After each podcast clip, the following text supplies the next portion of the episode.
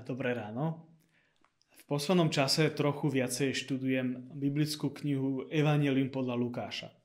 A robím to tak preto, lebo sa mi zdá, že v tých témach, ktoré otvára, v tých nejakých otázkach, ktoré nastoluje a v takom smerovaní, ktoré ponúka, je veľmi relevantné tak pre môj život, ako aj pre súčasné otázky, ktoré riešime tu v spoločnosti. A napríklad má taký silný sociálny rozmer záujem o marginalizované skupiny a o ľudí, ktorí boli spoločnosťou opovrhovaní. Alebo ľudí, ktorí nepatria tam, kde žijú. A to mi príde, že je aktuálne v čase zdravotnej a ekonomickej krízy. Ďalšia téma, ktorú otvára, je boj proti diablovi a jeho poskokom, teda chorobám a problémom v živote, ktoré nie je možné ľahko vyliečiť.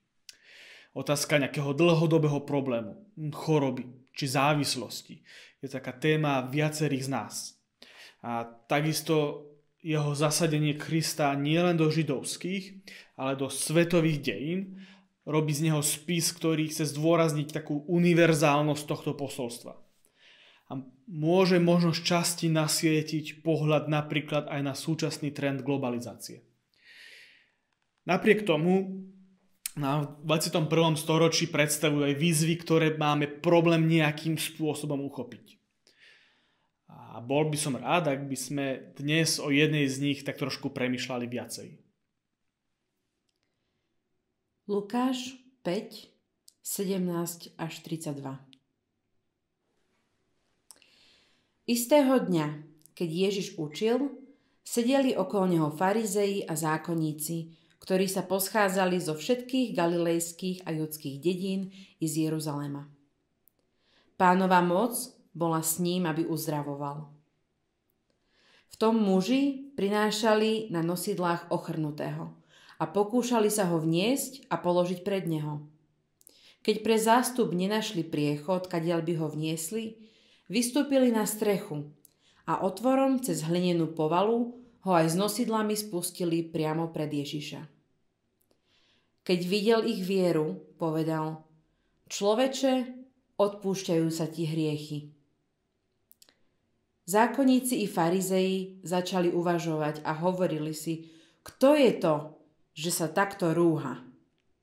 Kto môže odpustiť hriechy okrem Boha? Ale Ježiš poznal ich myšlienky a povedal im, ako to zmýšľate vo svojich srdciach. Čo je ľahšie povedať? Odpúšťajú sa ti hriechy? Alebo povedať vstaň a choď? Aby ste však vedeli, že syn človeka má na zemi moc odpúšťať hriechy, povedal ochrnutému. Hovorím ti, staň, vezmi si lôžko a chod domov. A ten sa pred nimi postavil na nohy, vzal svoje lôžko, velebil Boha a odišiel domov. Všetkých sa zmocnil úžas a oslavovali Boha. A naplnení bázňou si hovorili, dnes sme videli naozaj zázračné veci. Po týchto udalostiach vyšiel von a uzrel na mýtnici sedieť mýtnika menom Lévy a povedal mu, poď za mnou. Lévy tam nechal všetko. Vstál a šiel za ním. Lévy mu vo svojom dome pripravil veľkú hostinu. Bol tam veľký zástup mýtnikov a iných, ktorí s nimi stolovali. Farizei a zákonníci reptali a hovorili jeho učeníkom, prečo jete a pijete s mýtnikmi a hriešnikmi? Ježiš im odpovedal, lekára nepotrebujú zdraví, ale chorí. Neprišiel som pozývať spravodlivých, ale hriešnikov, aby sa kajali. Máme tu pred sebou taký zvláštny príbeh. Človek, ktorý nemôže na úvode tohto príbehu chodiť, neskôr odchádza po vlastných nohách. A navyše, takýto jav tu v Biblii nie je nezvyčajný. Už len napríklad pri mojej predchádzajúcej kázni, ktorá bola o príbehu mimoriadne úspešného až zázračného rybolovu, sme sa dotkli tejto témy zázrakov. Pričom však práve táto téma predstavuje pre súčasného čitateľa jednu z najväčších otázok. Zdá sa nám totiž, že zázraky sa v našich životoch vlastne vôbec nevyskytujú. Pričom keď čítame Bibliu, tak ich vidíme, že ich vôbec nie je málo. A obzvlášť v evaneliách sa im venuje veľmi veľa priestoru. A nájdeme ich, hádam, na každej stránke Evanielia Lukáša.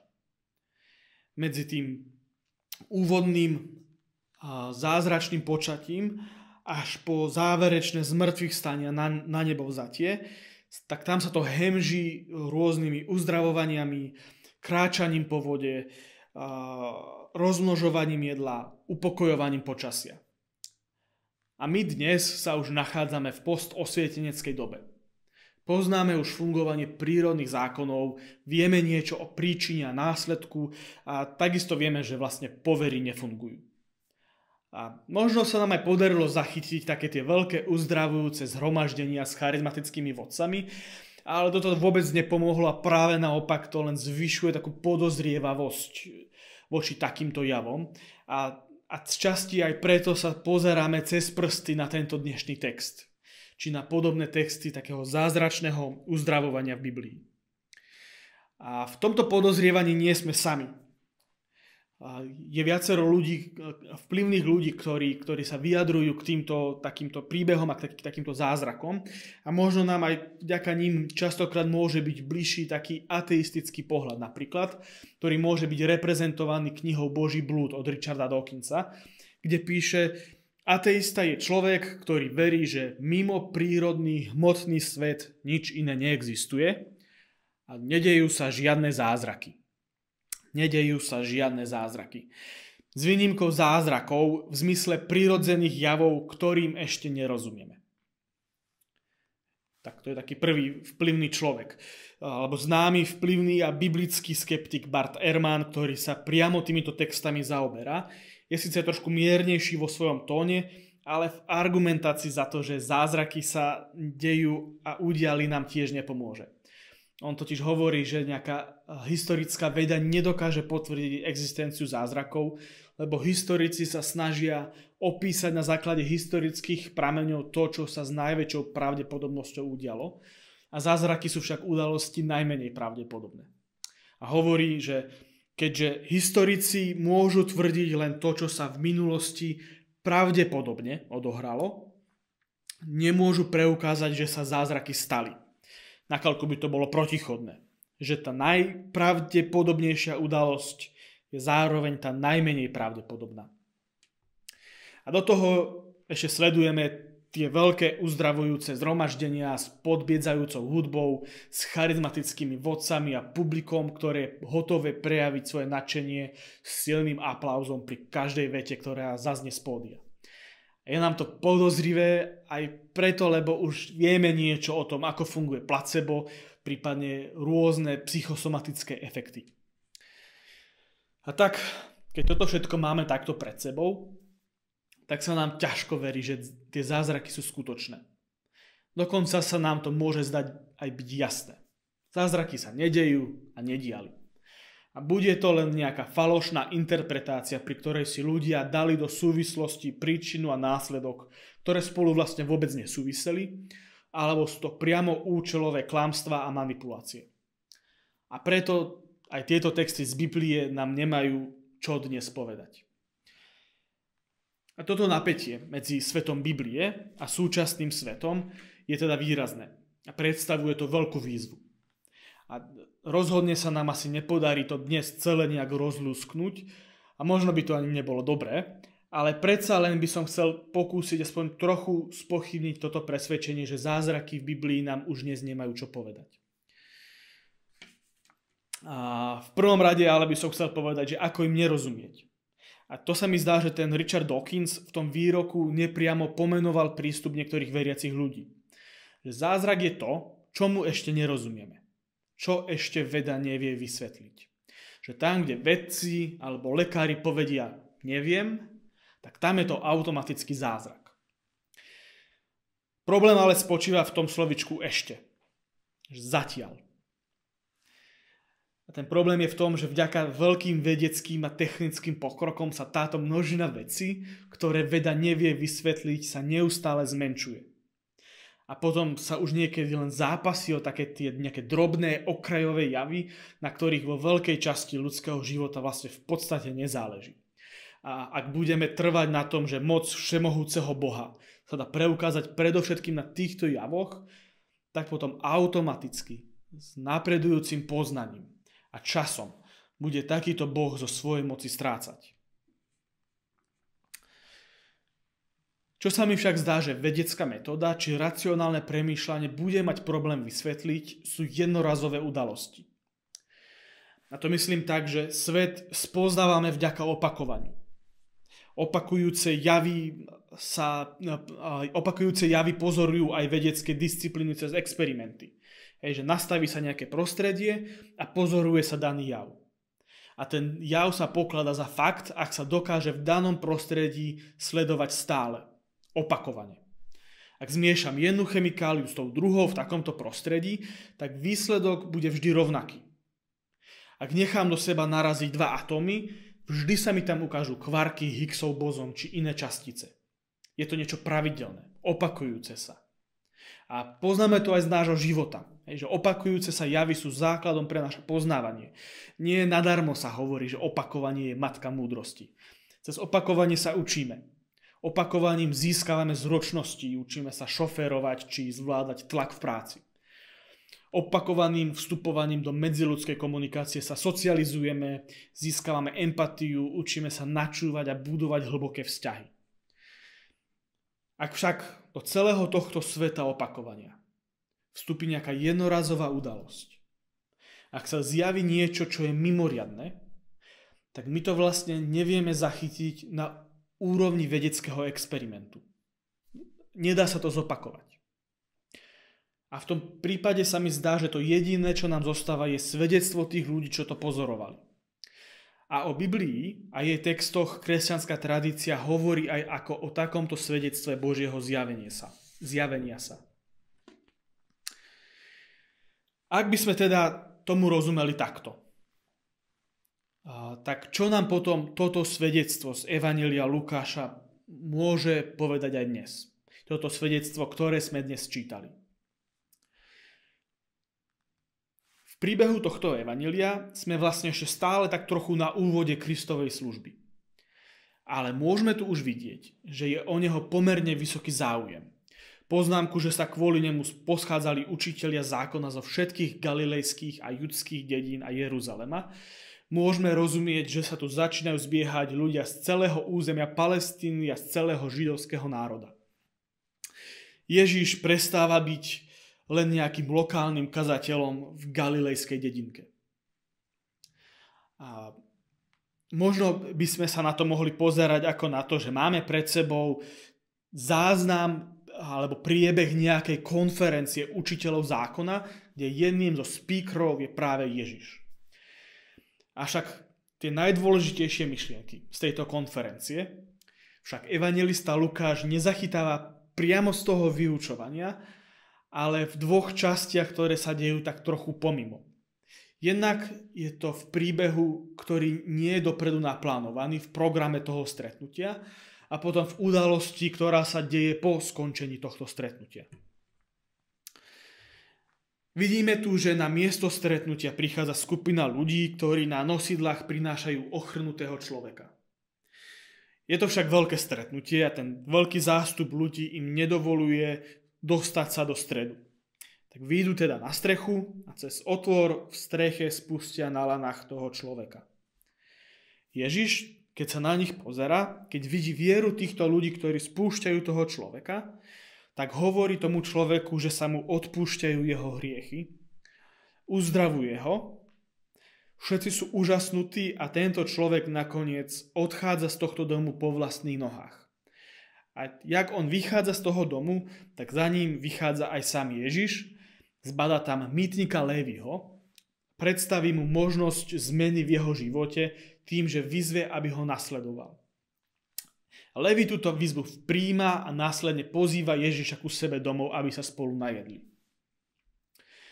A tieto dva príbehy sú prepletené Ježišovou diskusiou predovšetkým s tými učiteľmi zákona. V našich Bibliách sú tieto dva príbehy oddelené odsekom a iným nadpisom. Pričom sa mi však zdá, že je tam príliš veľa súvislostí na to, aby sme sa na to mohli pozerať ako na nejaké dva odlišné príbehy. Tak sa mi zdá, že autor si dáva veľký pozor na to, aby nás naviedol na to, že ich musíme čítať spolu. Že ak chceme pochopiť jeden, tak si musíme prečítať aj ten druhý. Napríklad, príbeh sa začína a končí v interiéri nejakého domu. V oboch príbehoch je veľký zástup. Prvom sú to zákonníci a farizei, v druhom sú to mýtnici. V prvom aj v druhom ochrnutí aj lévy po oslovení Ježišom vstávajú zo svojho miesta. A v tých diskusiách sa v jednom aj v druhom príbehu rieši tematika uzdravovania a odpúšťania hriechov. A tak sa mi zdá, že môžeme hovoriť o analogii medzi týmito príbehmi, ako aj medzi týmito témami. Že tak, ako Ježiš uzdravil ochrnutého, tak, tak, uzdravil aj Lévyho. Tak ako ochrnutý dosiahol odpustenie, tak aj Lévy mu bolo odpustené. A sám Ježiš toto zhrnie v posledných dvoch veršoch ako svoje poslanie. Lekára nepotrebujú zdraví, ale chorí. Neprišiel som povolať spravodlivých, ale hriešnikov, aby robili pokánie. A tak sa mi zdá, že tá otázka, na ktorú reaguje tento príbeh, je otázka výčitiek, ktoré niekedy máme voči sebe samým. Otázka pocitu viny. Otázka, že ako opraviť veci, keď som ich pokazil tak, že sa to už nedá opraviť. Ako vyliečiť to, čo sa dá len naozaj ťažko vyliečiť. Zdá sa mi, že to je otázka tohto príbehu. Lebo niekedy sa aj my cítime vo svojom vnútri takýto ochrnutý a bezmocný. Môžeme byť ochrnutí vinou a výčitkami. Niečo sme v živote úplne fundamentálne pokazili. A uzdravenie z takéhoto ochromenia vinou uzdravenie z niečoho, čo sa dá len naozaj ťažko vyliečiť, je práve odpustenie. V tomto texte Ježiš kladie otázku, že čo je ľahšie. Povedať, odpúšťajú sa ti hriechy, alebo povedať, vstaň a choď. A povedal by som, že z našej ľudskej perspektívy je ľahšie povedať, odpúšťajú sa ti hriechy, ako vstaň a choď. Lebo to, či bol niekto fyzicky uzdravený, vidíme hneď. Ale aj pre Ježíša v tomto príbehu je to fyzické uzdravenie symbolom práve toho vnútorného uzdravenia. Práve toho vnútorného odpustenia. A Božie odpustenie je, hádam, tým najväčším zjavením jeho moci a, a jeho uzdravovania. Odpustenie totiž dokáže udržať jednak pravdu o ublížení a bolesti, ako aj schopnosť nájsť milosť a šancu na pokračovanie a budovanie vzťahu. Ako som spomínal na úvode, keď si čítame Evanelia, tak niekedy môžeme nadobudnúť pocit, že zázraky sa diali na každodennej báze. Že to bol taký nejaký bajný, mýtický svet, keď sa voda sypala a piesok lial. A z reakcie ľudí na toto uzdravenie však vidíme, že to tak nebolo že asi žili v celkom podobnom svete ako my. Lebo odchádzajú s bázňou, s úžasom a hovoria si, dnes sme videli naozaj nezvyčajné veci. Naozaj zázračné veci. Ak my ľudia chceme rozprávať o transcendentnom a zjavujúcom sa Bohu, tak základný problém je ten, že náš ľudský jazyk dokáže uchopiť jedine tie veci, ktoré sú prístupné našej skúsenosti a nášmu porozumeniu. Boh, ktorý presahuje poznanie a chápanie človeka však bude vždy nezvyčajný. Vždy bude prekvapivý. Bude iný. A možno z tohto dôvodu sa evangelisti snažili zachytiť práve tieto nezvyčajné veci. A tým by sa tieto texty mohli stať nielen podaním nejakej akože, informácie o tom, že čo sa niekde kedysi stalo, ale možno sú aj takým trošku didaktickým textom, ktorý môže byť bránou k tomu, aby sme niečo uchopili aj na zážitkovej úrovni. Že ich cieľom je práve vytvoriť to napätie medzi tým, čo pokladáme za bežné a to, čo je nečakané. A to napätie môže byť zážitkom, ktoré nás vedie k bližšiemu porozumeniu Božej podstaty. To je totiž niečo, čo vidíme aj pri tom, aký efekt malo to uzdravenie na prvých svetkov tejto udalosti. Píše sa tam, že všetkých sa zmocnil úžas. A úžas je veľmi dôležitá kvalita ľudskej psychiky. Úžas je totiž stav ľudského bytia, v ktorom sa prekrýva stav prekvapenia, stav radosti a zážitku s niečím presahujúcim. A zdá sa mi, že práve to posledné, práve ten zážitok s tým väčším, s tým nepoznaným, s tým, čo ma presahuje, je v podstate východiskový bod mojej schopnosti spoznávať okolitý svet. Až tam, kde narazím na hranice svojho poznania, na hranice svojho porozumenia. Až tam sa môže udiať jednak rast v cnosti ľudskej pokory a zároveň sa človek učí, rastie a spoznáva nepoznané.